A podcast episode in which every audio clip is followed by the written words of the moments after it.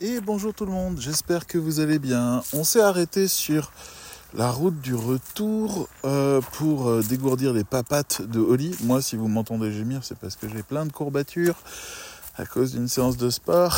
Et on s'est arrêté sur un, un vieux fort qui s'appelle Bambèche et qui est euh, un fort militaire de la Deuxième Guerre mondiale qui s'est battu comme il a pu avant d'être pris par les nazis, puis d'être repris par les, euh, euh, Français, etc.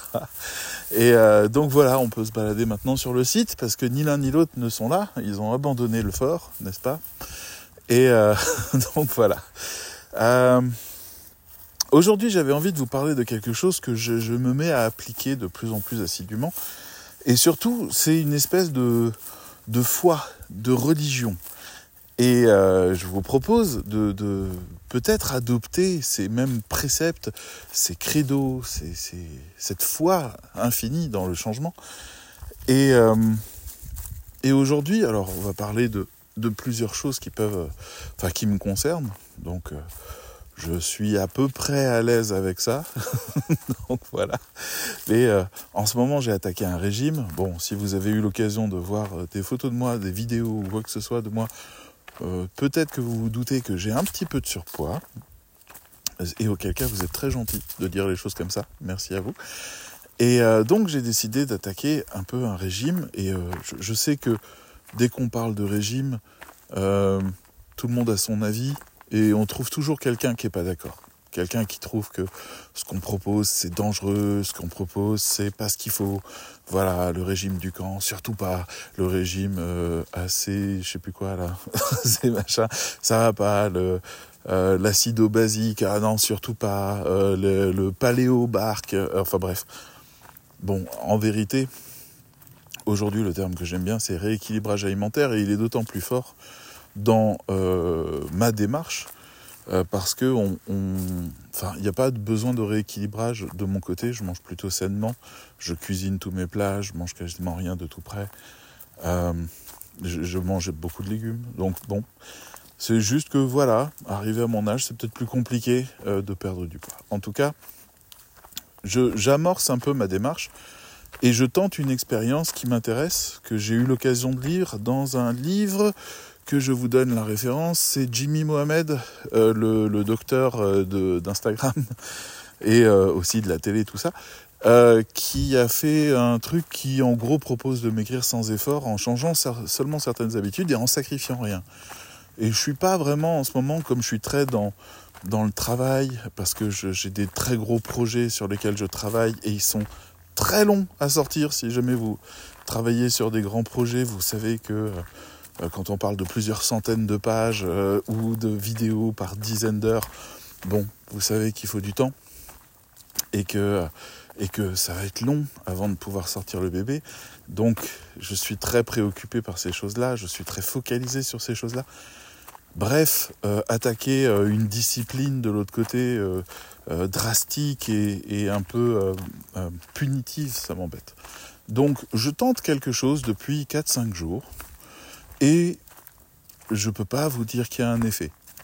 Il n'y en a pas. Enfin, il y en a peut-être un. Quand on se pèse, euh, on ne se pèse pas tous les jours. Ou alors on, a la distance de ne pas tenir compte des fluctuations. Mais on se pèse, en gros, c'est tous les mois ou toutes les deux, trois semaines, on mesure l'impact. Mais euh, tous les jours, ça n'a pas de sens parce qu'on est au-dessus, en dessous. Euh, là, on a bien mangé. Là, on n'est pas encore allé aux toilettes. Là, il y a de la rétention d'eau. Là, on a, on est un peu, on a plus transpiré que la moyenne. Bref, trop de variations. Donc, mon régime est très simple, extrêmement simple. Et euh, je vais voir si j'arrive à le tenir. Mais en gros, euh, ça consiste à boire de l'eau avant de manger pour avoir moins d'appétit. Tout simplement. Donc j'ai trouvé ça dans, dans, le livre dont je parlais, mais j'ai aussi entendu euh, d'autres choses, je me suis renseigné un petit peu, et c'est vrai que c'est une démarche de régime assez classique, ça a ses défauts, ça a ses qualités.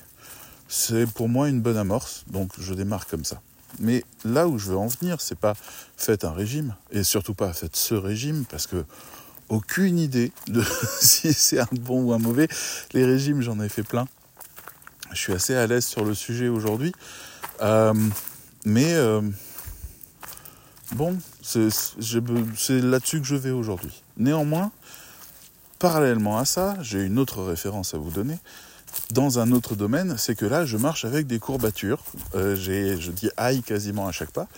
Parce que à côté de ça, je fais aussi du sport. Et je fais du sport dans le but de, un, remettre mon corps euh, et ma santé d'aplomb, donc aller dans du cardio régulièrement, deux, dépenser de, l'énergie, mincir, on est bien d'accord, et trois, euh, améliorer toute la souplesse du corps, parce que arrivé à mon âge, on a tendance à devenir craquant, comme on dit. C'est-à-dire, je me lève, je craque. Ça craque. Tout le temps. Donc, je suis très craquant. Et euh, il y a besoin de gainer, il y a besoin d'articuler, il y a besoin... Voilà, c'est un besoin arrivé à mon âge. Moi, j'aime bien les, les quarantenaires qui disent euh, oui, je m'entretiens. eh ben c'est vrai, c'est vrai, c'est le bon mot. C'est pas je m'éclate à faire du sport, je m'amuse comme un petit fou. C'est pas oh là là, je veux être balèze. Non, c'est je m'entretiens, je m'entretiens. Parce que quelque part, on a compris, arrivé à, à 40 ans, je crois qu'on commence à comprendre quelque chose qui va devenir de plus en plus évident avec le temps, c'est que on a un patrimoine de santé qui va se détériorer dans le temps et on pourra rien y faire. Il va se détériorer dans le temps. Et la question, c'est à chaque instant, est-il à son maximum ou est-ce qu'on a fait des dépenses inutiles en laissant les choses faire? Donc, il y a un entretien à faire.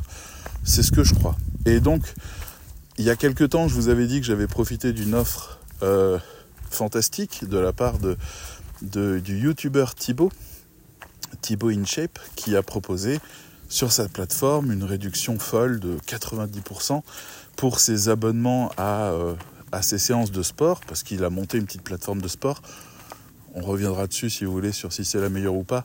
Je ne crois pas que c'est la meilleure parce qu'il n'y a pas de suivi, il n'y a pas de possibilité de discuter avec quelqu'un, euh, il n'y a pas vraiment de, cadrage ou de documentation pour être sûr de ne pas se blesser. C'est un peu un, un projet un peu semi-pro, on va dire, parce qu'il y a aussi des cours donnés par des vrais pros, mais bon bref. Et donc dans la leçon d'hier, euh, Thibaut, à un moment donné, qui improvise aux trois quarts et qui est pas du tout le meilleur des coachs, mais ça fait plaisir parce qu'il a le sourire, parce qu'il est motivant, parce qu'il dit des tonnes de bêtises, comme, comme à la télé, quoi. Pas comme sur YouTube. Donc c'est plutôt sympa. Puis c'est un bosseur hein, aussi, hein, les séances de sport avec lui, on transpire. Ça vaut une centaine d'euros pour l'année, si jamais vous vous demandez. Et les solutions d'ailleurs sur Internet sont pas si mal. Mais on va y revenir. Et donc Thibaut, à un moment donné, disait euh, Vous avez envie d'avoir un corps de rêve. Alors, j'aime pas ces promesses-là, mais bon, vous avez envie d'avoir un corps de rêve, vous avez envie euh, d'atteindre vos objectifs, vous voulez perdre du poids, vous voulez devenir musclé. Laissez-moi vous dire une chose, ça va arriver. Il faut juste être régulier. Et, il part là-dessus et il commence à dire euh, dans la, le cours que j'ai en plein milieu d'une séance. Euh, vous savez, le secret pour vraiment réussir, être beau, être balèze, euh, être intelligent, être diplômé, euh, avoir du travail, c'est toujours la même chose. C'est la régularité. C'est pas l'effort, ça va pas vous faire mal, ça va pas vous coûter plus que les autres, ça va pas vous faire sacrifier quelque chose. C'est la régularité. N'attendez pas de résultats. Faites. Faites avec régularité et les résultats viendront. Mais n'allez pas chercher les résultats. Et je me suis dit, il vient de donner, parce que c'est une évidence pour lui et qu'il l'a appliqué dans sa vie, puisque son entreprise est incroyablement florissante, sa notoriété est extrêmement forte, euh, sa chaîne YouTube performe magnifiquement, ses projets marchent pas tous, loin de là, mais marchent pour la plupart, en tout cas il tente plein de choses. Euh, son couple fonctionne bien, j'ai envie de dire, avec la fameuse Juju Fit Cats, qui a l'air d'être une personne tout à fait charmante et lui aussi, donc je, les trouve bien ensemble. Euh, si je puis me permettre de loin, hein, juste comme ça, et des échos que j'ai eu l'occasion d'entendre. Et, euh, et puis, ben, il a une très bonne santé, il a une très bonne motivation, il est toujours été régulier. Et donc pour lui, c'est une évidence, c'est-à-dire ben, aller à la salle, faire du sport, faire de la muscu, parce qu'il fait de la muscu, donc c'est euh, une question de régularité, c'est tout. On va faire un programme, puis un autre, puis un autre, puis on va monter encore, etc. Et on va rester dans sa régularité jusqu'au bout.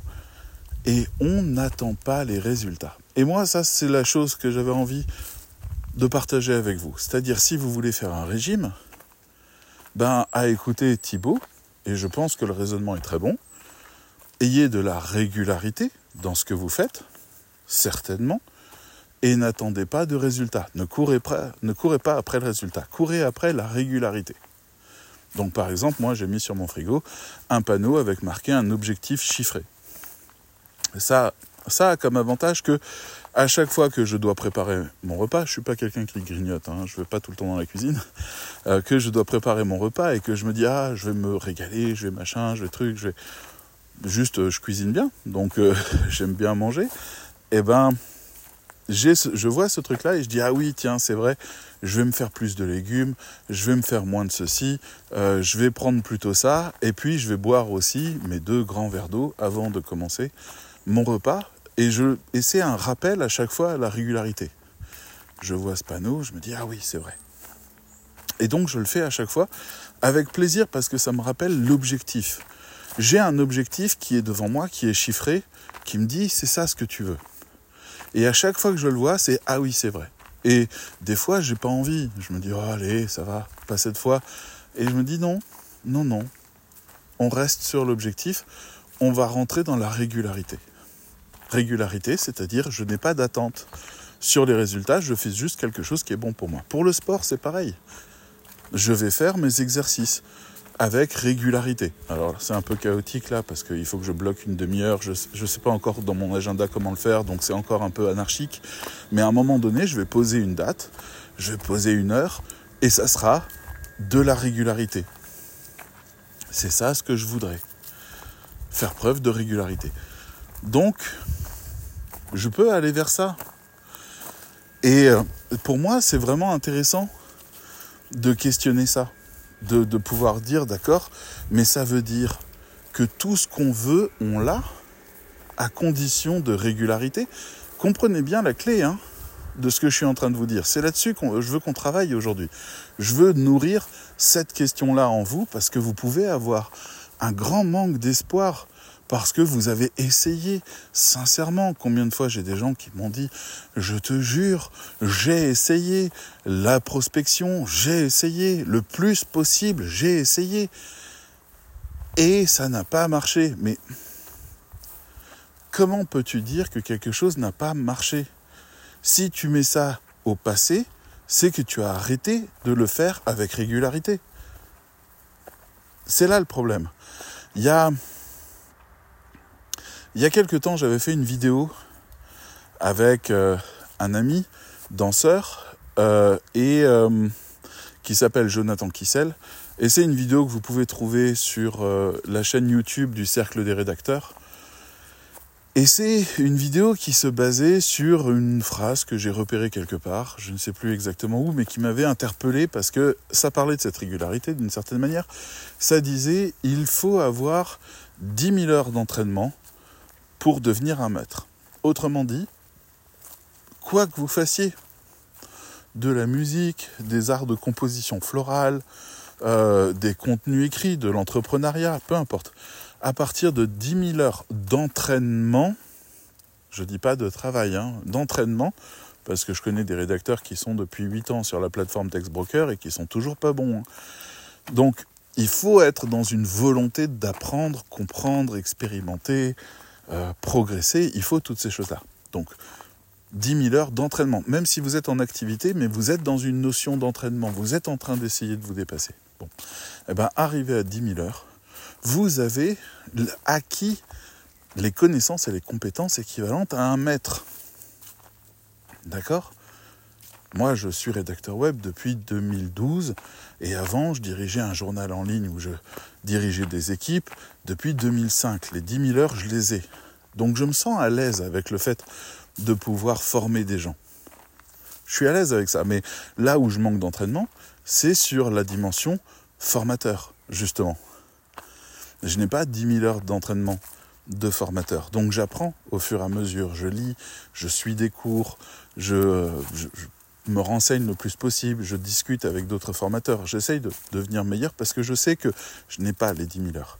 Et donc dans la vidéo, John Kissel, qui est quelqu'un euh, de qui j'ai partagé en quelque sorte la jeunesse dans une autre vie où j'avais une boutique et où il était client de cette boutique, il était tout jeune, il avait 17-18 ans quand je l'ai connu, et il a voulu euh, faire une haute école à un moment donné, et euh, ben, il n'a pas réussi à avoir son entrée, il n'a pas été accepté, et dans une espèce de, d'errance, il s'est retrouvé à sortir le soir et à aller notamment en boîte de nuit, et euh, lui qui était un bon sportif, mais pas plus, a commencé à apprécier les boîtes de nuit. Et c'est pas n'importe quelle boîte de nuit, c'était des boîtes de nuit latino. Il adorait cette ambiance latino, il adorait la musique latino, etc. Et il a commencé à danser. Et il me disait à l'époque, j'adore ça, j'y vais tous les soirs. Il n'avait pas de boulot, il n'avait pas d'avenir, il savait plus quoi faire. Euh, son plan de carrière était tombé à l'eau. Il commençait à chercher un petit boulot histoire de gagner un peu d'argent. Sa vie était en point mort. Et il a mis toute son énergie dans la danse. Il a adoré ça. Et il a commencé à danser la salsa. Et un an après, il est venu me dire Waouh, tu sais, la personne la plus euh, euh, impressionnante que j'ai rencontrée, elle a une école et elle vient de m'accepter en tant qu'élève dans son cours. Et il était fou Elle s'appelle. Pauline Lopez. Et c'est une femme adorable que je connais en plus et qui est euh, vraiment extraordinaire. Et euh, elle l'a pris en tant qu'élève et il a continué à danser. Il a continué, il a continué. Il était passionné par ça. Et puis, un peu plus tard, il est venu me dire, tu sais quoi, la danseuse internationale qui est au Luxembourg, pas très loin de chez nous, et qui a une autre école, m'a accepté dans son école. Et euh, j'ai dit d'accord, mais Pauline Lopez, il me dit ah ben ça fait déjà six mois qu'on fait des duos sur scène ensemble. Je dis ah d'accord, ok. Et il continue, il continue, il continue. Et puis quelques années après, je vous passe les détails, ça peut être long, mais euh, il est venu me dire David, je suis euh, champion de France de danse. J'ai remporté la compétition. Et maintenant, je travaille en tant que prof dans des écoles pour apprendre aux gens à danser. J'ai des cours où il y a environ 30-40 élèves. Et je dis, ben écoute, c'est quand même un sacré parcours. Je t'ai vu démarrer et t'étais nul. t'étais vraiment nul. Il m'a dit, j'étais vraiment très très nul. Et c'est un bon raisonnement. Je veux dire, quelque part, quand vous admirez des gens, quand vous regardez des, gens euh, comme moi, par exemple, et vous vous dites, waouh, mais qu'est-ce qu'il écrit bien, qu'est-ce qu'il parle bien, qu'est-ce qu'il est ceci, qu'est-ce qu'il est cela? Vous ne regardez jamais le chemin qui a été fait. Vous ne regardez jamais la personne que j'ai pu être avant. Alors je ne suis pas le plus impressionnant de la bande, hein, mais vous pouvez regarder euh, des Laurent Bourrelli, vous pouvez regarder euh, euh, des Thomas Cubel, vous pouvez regarder, je ne sais pas, vous pouvez aller chercher dans toutes les stars que vous connaissez, quoique il y a quand même un certain patrimoine culturel et un patrimoine relationnel qui fait que certaines personnes sont plus facilement stars que d'autres, n'est-ce pas? Euh, néanmoins, il y a des gens qui sont extrêmement méritants et qui ont fait un très long chemin. Mais c'est des chemins. Euh, dernièrement, il y a un gars euh, que j'aime beaucoup sur YouTube. je l'aime beaucoup et j'avoue que il a un succès absolument colossal sur YouTube qui est pas mérité. c'est clairement pas mérité. Mais c'est colossal parce que juste il dégage quelque chose d'absolument adorable. C'est le compagnon slash peut-être un jour mari, je l'espère pour eux, euh, de Lena Situation. Il s'agit de Seb, Seb Frite quelque chose, je sais plus quoi, qui s'est surnommé Seb la Frite pendant très longtemps, qui s'est donné énormément de mal sur YouTube pour percer et qui aujourd'hui a percé et ne fait euh, plus que des vidéos super, mais pas pas marquante. Enfin, je vais vous dire, si jamais vous connaissez pas le concept de ces vidéos, il raconte l'histoire de gens. De gens plus ou moins connus, qui mériteraient d'être plus connus, ou de gens qui sont étonnants pour une très bonne raison, etc. Donc c'est tout à fait méritant, c'est un créneau tout à fait unique, enfin unique peut-être pas, mais en tout cas tout à fait euh, euh, attractif. Mais il le fait avec beaucoup de simplicité, il enregistre sa voix, il pose des images dessus, il travaille son récit, j'imagine très bien, et il sort une vidéo comme ça de temps en temps. Et euh, il fait plein d'autres trucs à côté, bien sûr, je ne vais pas rentrer dans les détails, mais, mais euh, ces vidéos-là sont clairement pas méritantes. Mais elles font des millions de vues, parce qu'on l'adore. Juste, on adore. C'est une expérience. Ces vidéos, c'est une expérience à vivre. C'est du doudou. C'est fantastique. Et donc, dans la dernière vidéo qu'il a faite, ça parlait de Bob Marley. Et Bob Marley, tout le monde le connaît. Bien sûr, Bob Marley, Bob Marley and the Wailers, euh, les tubes de Bob Marley, Get Up, Stand Up, les euh, No Woman No Cry, etc., etc. On connaît. Et puis on se dit, Bob Marley, c'est quand même le gars qui a euh, propagé le reggae, fantastique, tout ça. Mais c'est tellement pas l'histoire. C'est absolument pas l'histoire. Vous n'êtes pas face à l'histoire de Bob Marley. Bob Marley, c'est un gars qui a galéré pendant quasiment toute sa vie. On parle de quelqu'un qui a enchaîné les échecs, mais pas un peu. C'est-à-dire qu'il a sorti album sur album, concept sur concept, groupe sur groupe, et qui s'est tapé à chaque fois des énormes échecs, comme si, euh, comme si le monde ne voulait pas de lui et de sa musique. Et c'était oufissime, c'est-à-dire qu'à un moment donné, il a dû, et écoutez, parce que c'est quand même quelque chose à entendre, il a dû créer le reggae. Bob Marley a créé le reggae et en est devenu maître.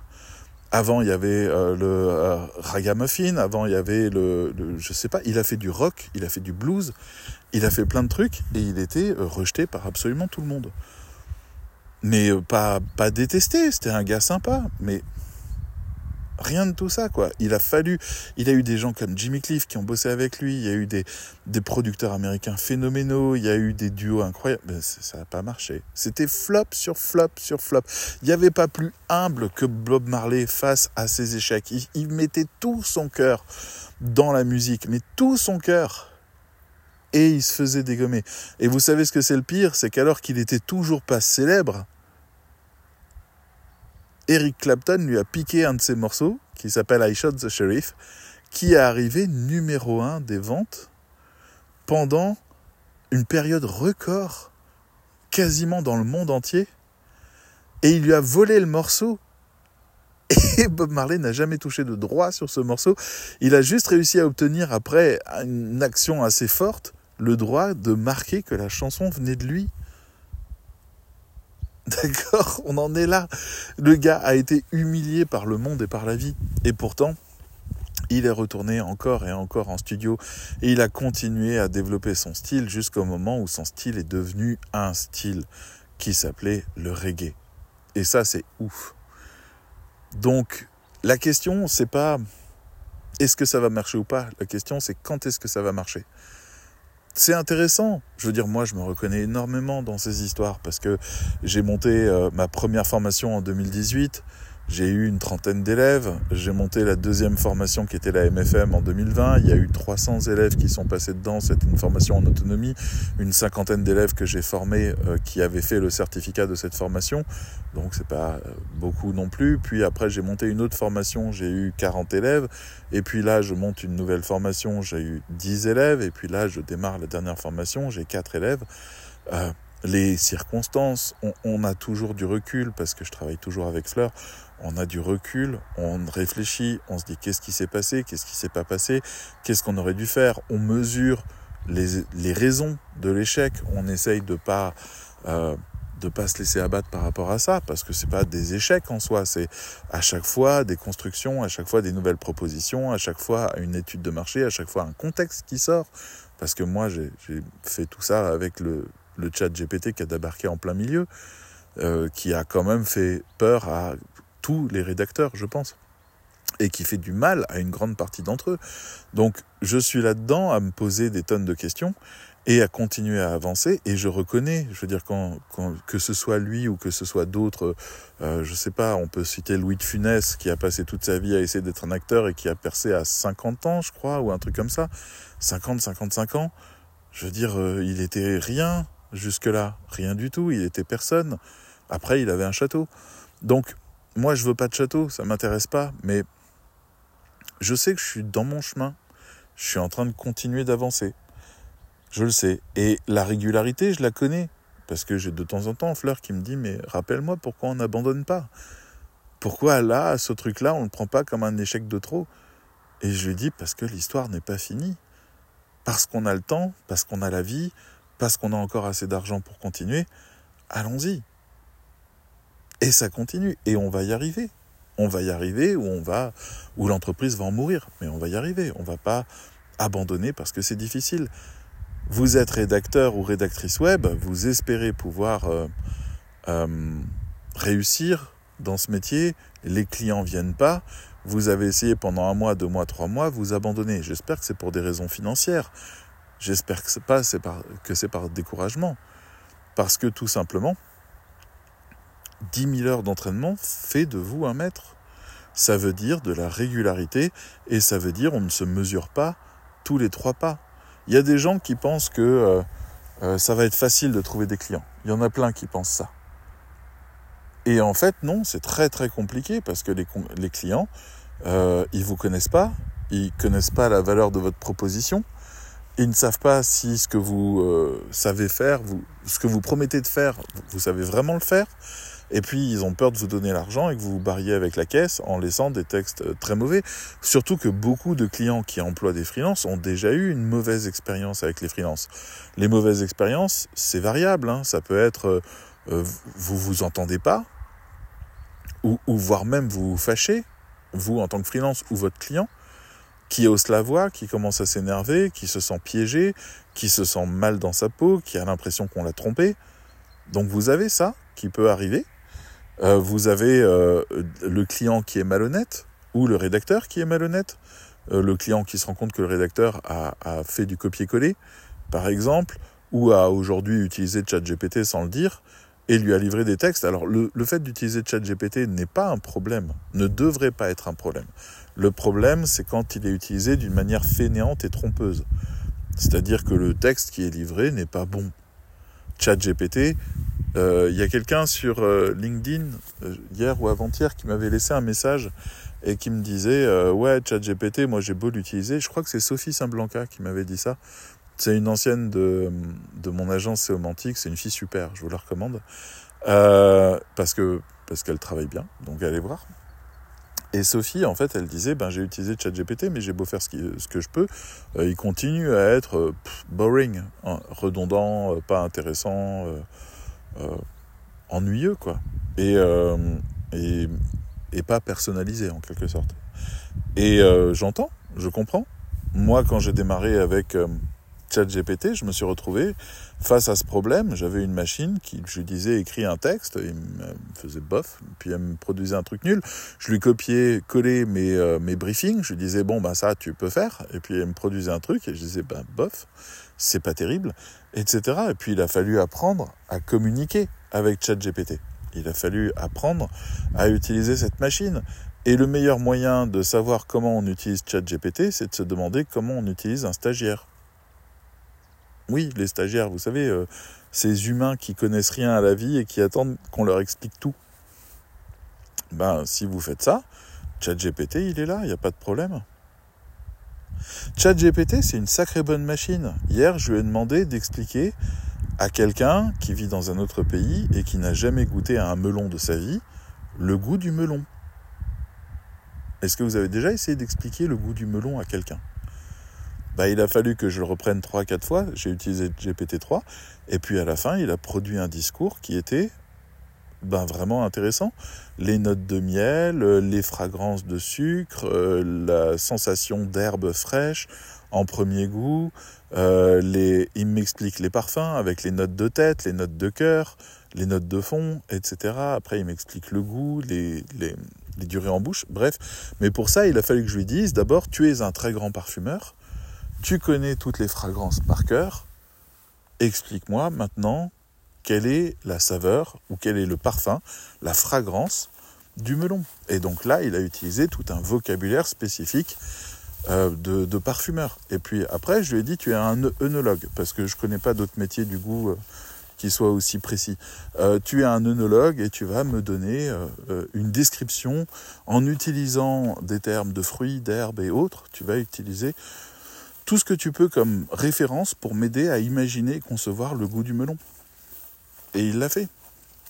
Et c'était passionnant, mais il a dû se croire un œnologue d'un côté, il a dû se croire aussi un, parfumeur de l'autre pour pouvoir réussir à produire le bon discours. Sinon, j'arrivais à rien. Attendez, moi j'ai perdu mon chien.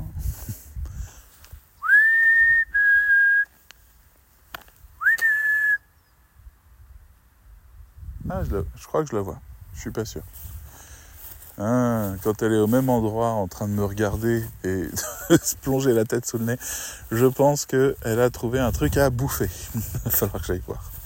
Bref, c'est comme ça, les chiens, ils ont, ils ont trois passions dans la vie, dormir, la pisse et la bouffe.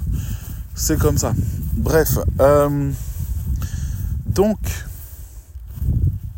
donc, ce que je voulais dire par là, c'est qu'en fait, ChatGPT, moi je l'ai pris, et j'ai pris que lui, c'est-à-dire j'ai dit ok maintenant je n'écris plus, c'est lui qui va écrire pour moi. Et euh, bah, quand il n'y arrive pas, on s'énerve, on lui explique, on lui réexplique, on le secoue, etc., etc., jusqu'au moment où on commence à comprendre des trucs. Et puis on va lire, on va chercher des méthodes, on va tester des méthodes, plein de trucs. Là, par exemple, j'ai découvert qu'il y avait une différence fondamentale de résultat entre écrire un prompt et écrire un prompt qui finit par respire un coup et fait les choses étape par étape. Cette phrase-là est magique. Et elle a été testée par des, par des scientifiques aux États-Unis qui font des tonnes d'études de l'intelligence artificielle et du comportement à voir. Et ils se sont rendus compte que take a breath, respire un coup, ça marchait extrêmement bien pour permettre à ChatGPT de prendre du recul sur les choses. Donc c'est des clés que je récupère. Donc je vous avais dit 10 000 heures d'entraînement. Alors je les ai pas sur ChatGPT, mais imagine que je, imaginez que je continue comme ça. Et que ChatGPT n'évolue pas. Parce que là, ils sont en train de travailler. Il y a euh, Facebook qui a annoncé un, nouveau lama, en fait, qui s'appelle EMI, qui permet de faire des, images, donc plus dans la famille de mid-journée, mais c'est un lama. Donc 2LAMA, hein, c'est le système de, Facebook, qui est un très très très gros acteur euh, de du contenu généré et euh, de l'intelligence artificielle. Et Amy, on, lui parle comme on parlerait à quelqu'un et elle fait les images qu'on veut. Il n'y a pas besoin d'être prompt engineer pour pouvoir la gérer. Ce qui est déjà une grosse claque pour tous les prompt engineers d'aujourd'hui. Hein. Euh, c'est-à-dire que plus on avance, plus, euh, bah, plus les intelligences artificielles n'ont pas besoin d'avoir d'experts en face d'eux. Sauf que justement, c'est la chose que je précisais depuis très longtemps et que je répète encore ici, c'est que pour pouvoir utiliser ChatGPT comme il faut, il faut pouvoir lui expliquer ce qu'il doit faire. Or, certaines choses que vous faites quand vous travaillez à un haut niveau dans la rédaction web, ben, c'est de décomposer votre travail en étapes et de commencer par faire des recherches préalables. D'accord euh, Quelles sont les valeurs du client Quel est son positionnement marketing Qu'est-ce qu'il raconte euh, Comment est-ce qu'il se positionne sur telle ou telle chose euh, Quel est son propos sur tel ou tel sujet Etc. Pour pouvoir après dire, OK, quelle est sa cible Quel est le problème de sa cible C'est des choses que l'intelligence artificielle n'est pas foutue de faire, ne peut pas faire, ne sait pas faire. Elle peut deviner des choses, mais elle n'a pas la précision que nous, nous lui prêtons, que nous nous prêtons même à nous-mêmes lorsque nous travaillons sur ces choses-là nous enquêtons en tant qu'humains. L'intelligence artificielle peut théoriser quelque chose vite fait, mais elle ne peut pas aller à ce degré de profondeur. Or, à partir du moment où vous l'accompagnez, elle va où vous voulez et à la profondeur que vous voulez.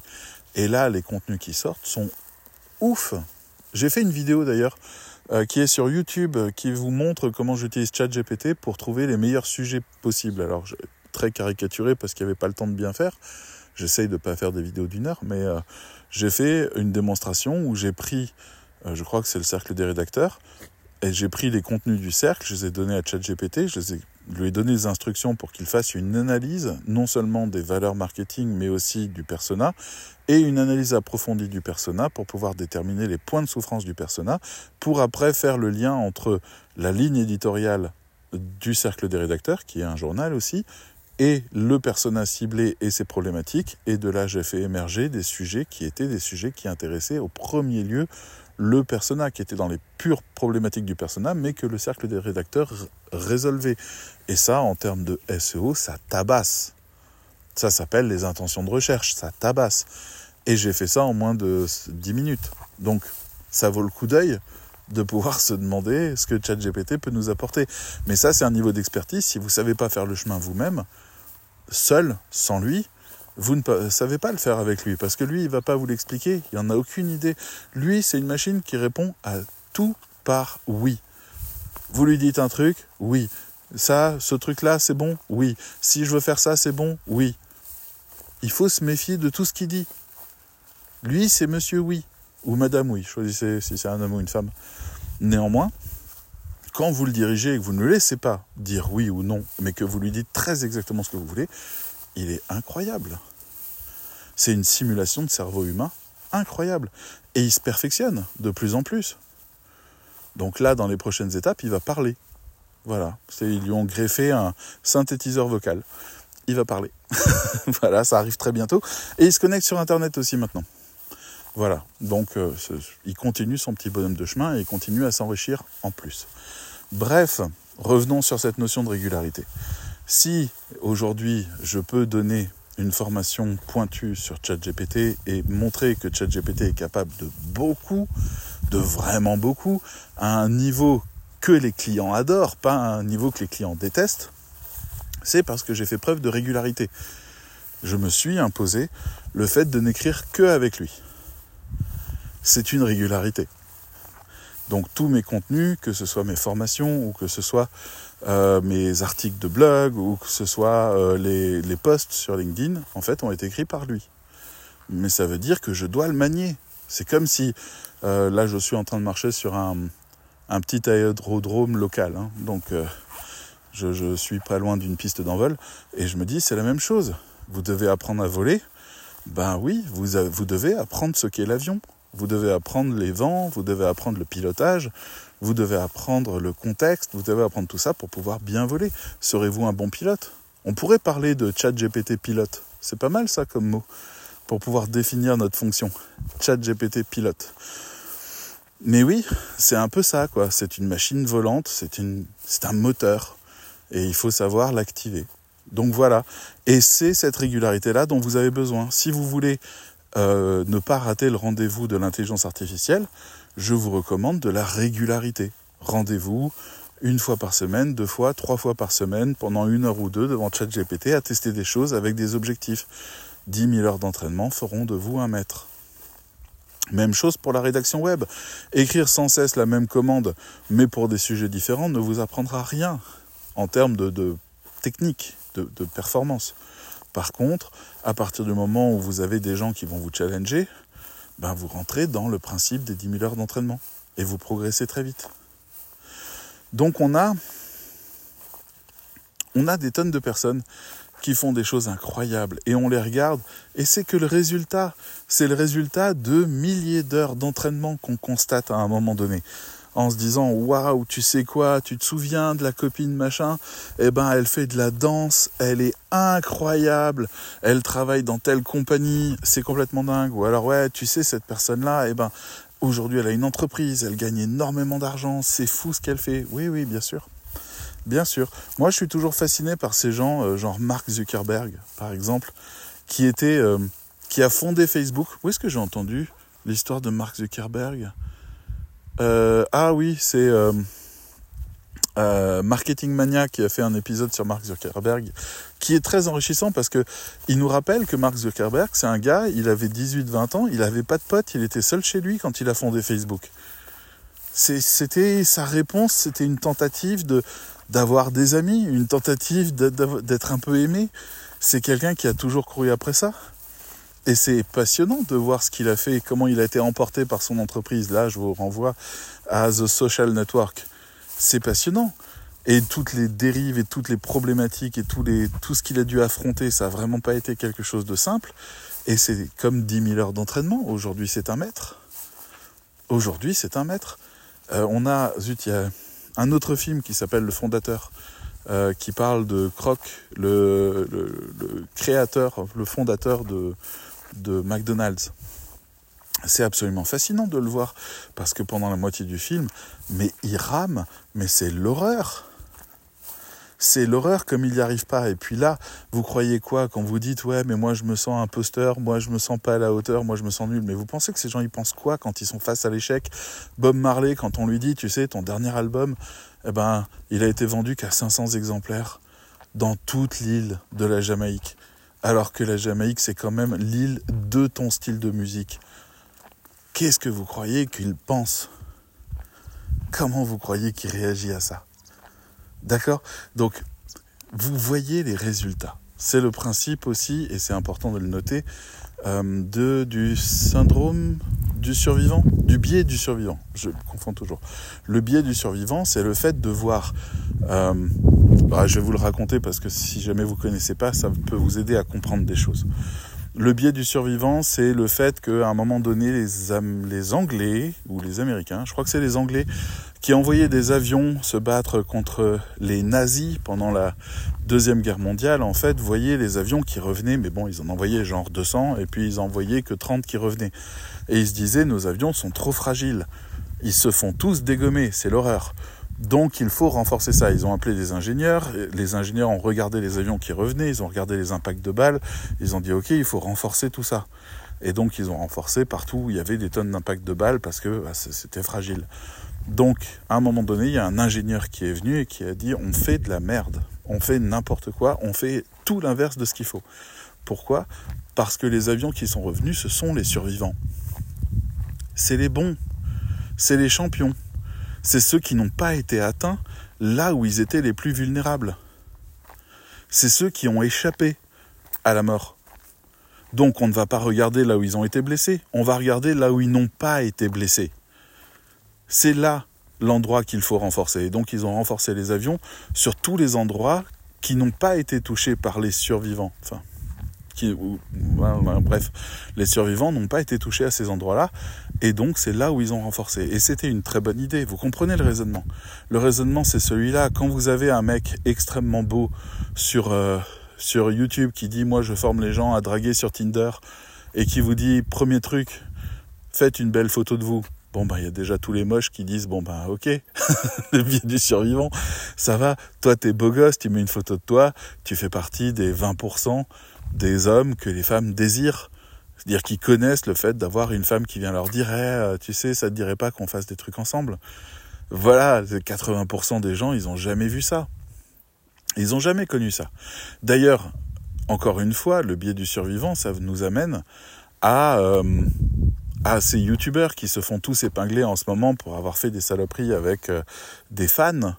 Euh, c'est les youtubeurs, c'est des gens qui étaient dans leur chambre parce qu'ils n'avaient pas de vie, pas de potes, pas de relations sociales. C'est pas les c'est pas les, les, populaires du bahut qui étaient sur YouTube. Il faut du temps pour être sur YouTube. Donc c'était ceux qui avaient pas de vie, les vrais no life, les geeks. Et eux, d'un coup, ils ont des femmes qui viennent leur dire tu me plais, t'es beau, t'es machin, je veux être avec toi, viens on parle, viens machin mais ils sont devenus fous, dans tous les sens du terme. Dire que maintenant, il y en a qui sont en tôle, ou qui sont en train de se faire euh, euh, euh alpaguer et qui vont passer au tribunal. Oui, il y a eu des choses terribles qui sont arrivées, mais en même temps, c'est pas des gens qui ont appris à manier ça. Je leur donne pas d'excuses, hein. mais juste, eh ben, ils étaient seuls face à ça, c'est-à-dire à un moment donné, tu regardes ton compte Twitter, tu regardes les DM et tu reçois des photos de meufs à poil. C'est ce qui est arrivé à, à euh, qui s'appelle Victor Bonnefoy, et euh, qui s'est retrouvé, il avait 20 ans, 22 ans, il était gros, il était dégueulasse, mais il avait une bonne tchatch, et puis euh, il s'est retrouvé avec des tonnes de photos de gamines à poil qu'elle lui a envoyé et lui il a, bah, il a il a fait le con. Qu'est-ce que vous voulez que je vous dise? Il a fait le con. C'était Noël mais bon tout ça c'est pour vous dire que il euh, y a des gens qui vont devoir apprendre à gérer des choses, d'autres qui vont se prendre en pleine gueule les changements. Il y en a plein qui se prennent des murs. 90% des gens se prennent des murs. Les survivants, c'est ceux qui viennent vous dire vous inquiétez pas, ça va être simple. Non, pour la majorité des gens qui ne sont pas revenus, ça n'a pas été simple. Mais revenons au point de départ la régularité. La régularité est une des disciplines de la discipline. D'accord Le fait d'avoir de la discipline a toujours été recommandé. La discipline, c'est le fait de faire des petits pas chaque jour. La régularité, c'est le fait de faire des petits pas chaque jour. C'est pas de chercher les grands gaps, les grandes victoires.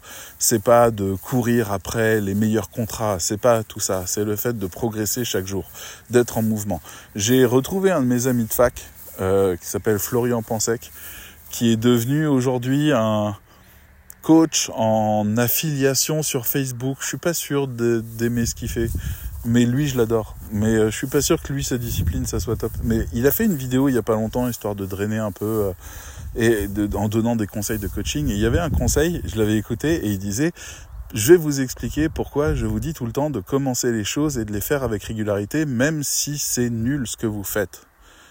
Et vous commencez à comprendre le sens de ce que je viens de. Après ce que je viens de vous expliquer, vous commencez à comprendre pourquoi je dis ça? Et pourquoi lui dit ça? Et pourquoi les coachs disent ça? Mettez-vous en mouvement. Instaurez avant tout la régularité. La régularité, c'est se planter. J'ai une amie qui m'a dit, quand j'étais gamine, je voulais être dessinatrice. Je pensais avoir du talent, mais en fait non, et j'ai laissé tomber parce qu'un jour quelqu'un s'est moqué de mes dessins. Et euh, c'est vrai que c'était nul. Et je lui ai dit d'accord, mais est-ce que tu as réessayé avec de la méthode cette fois?